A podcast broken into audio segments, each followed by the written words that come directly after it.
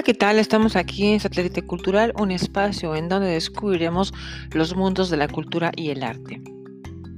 Damos las gracias a la Fried Friede Foundation que hace posible estos episodios de arte y cultura. Al micrófono Nelly Fiedrich. Hoy abarcaremos la antigüedad clásica, cultura e historia. Grecia, 500 a 200 a.C. Empecemos determinando el marco cronológico. Se trata fundamentalmente de los dos siglos comprendidos entre el 500 y el 300 a.C. Desde el punto de vista de la política exterior, esta época se caracteriza por la lucha de los griegos contra el gran imperio persa. La defensa se prolonga desde el 500 al 450 años en los que Atenas se toma y se torna rica y poderosa, pues hace de las islas jónicas un gran imperio comercial al tiempo que las protege del ataque de los persas. Después vive su época de mayor esplendor bajo el gobierno de Pericles, 443 a 429. A continuación vienen los 30 años de la guerra del Peloponeso contra la militarista e y prusiana Esparta, 431 a 404. Guerra que concluye con la derrota de Atenas.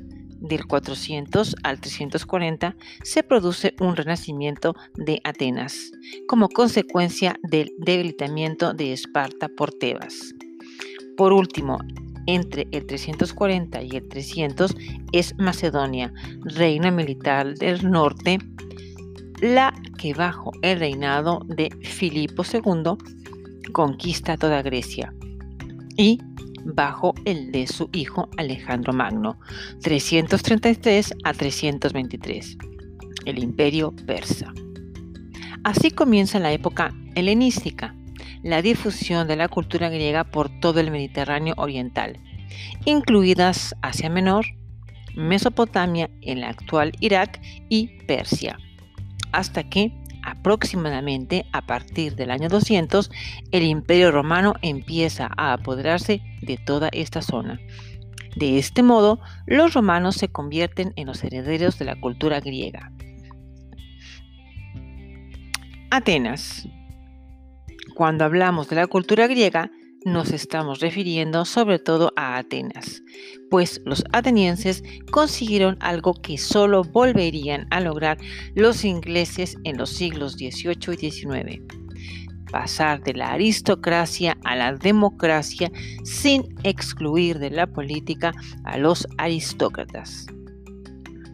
El tránsito tuvo lugar a través de las reformas constitucionales introducidas por tiranos muy juiciosos y su resultado hemos de entenderlo en forma de una democracia radical, idéntica a la realizada en las universidades de 1968, cuyo número de miembros también coincidían con el de una polis griega.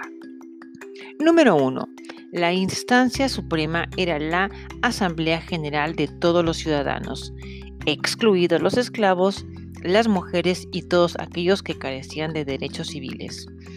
2. El gobierno lo ejercían comisiones elegidas regularmente para formar parte de ellas, de un tribunal, por ejemplo. No se precisaban conocimientos técnicos. Todos los ciudadanos podían ocupar cualquier puesto. 3. Con una sola excepción.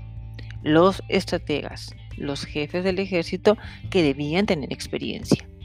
Los estrategas podían convertirse en hombres especialmente influyentes, como ocurrió en el caso de Pericles. El servicio militar era obligatorio.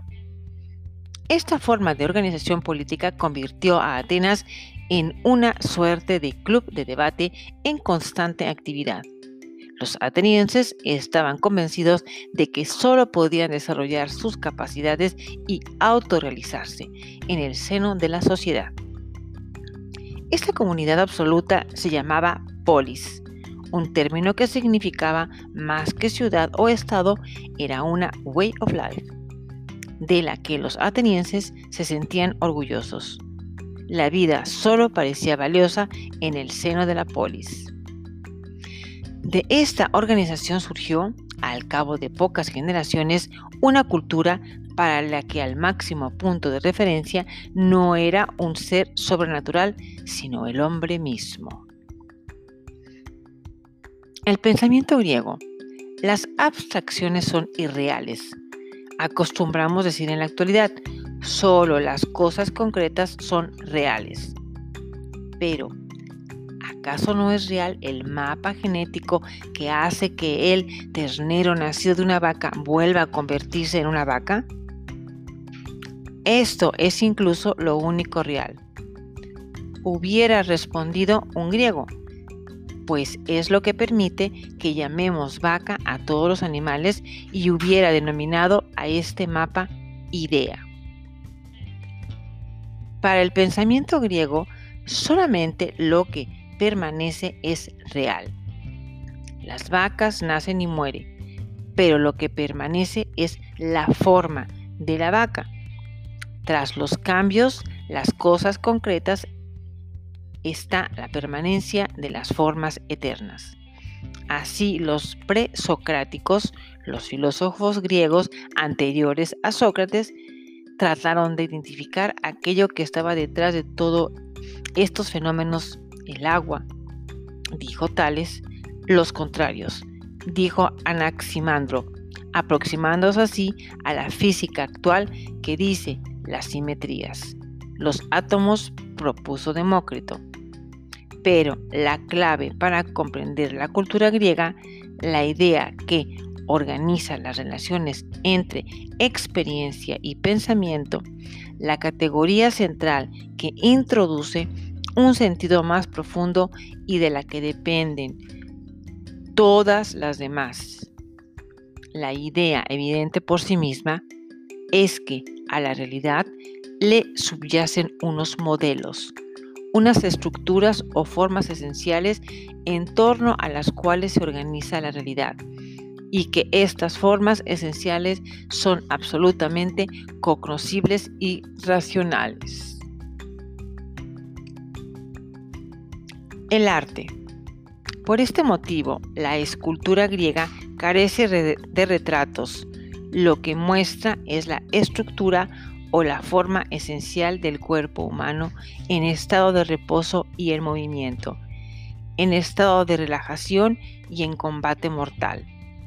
Nos presenta siempre la idealización de una acción, convirtiéndose así en modelo en todo el arte posterior. Los nombres que relacionamos con ella son Fidias y Praxíteles. Si comparamos la exuberancia de una catedral gótica con un templo griego, nos damos cuenta de que los griegos eran casi funcionalistas de la Bauhaus, con sus series de columnas bajo el frontispicio mostraban el principio y la estática de un edificio en el que no había nada superfluo. En su arquitectura distinguimos los órdenes dórico, jónico y corintio, cuyas diferencias son reconocibles en las columnas y en sus capiteles.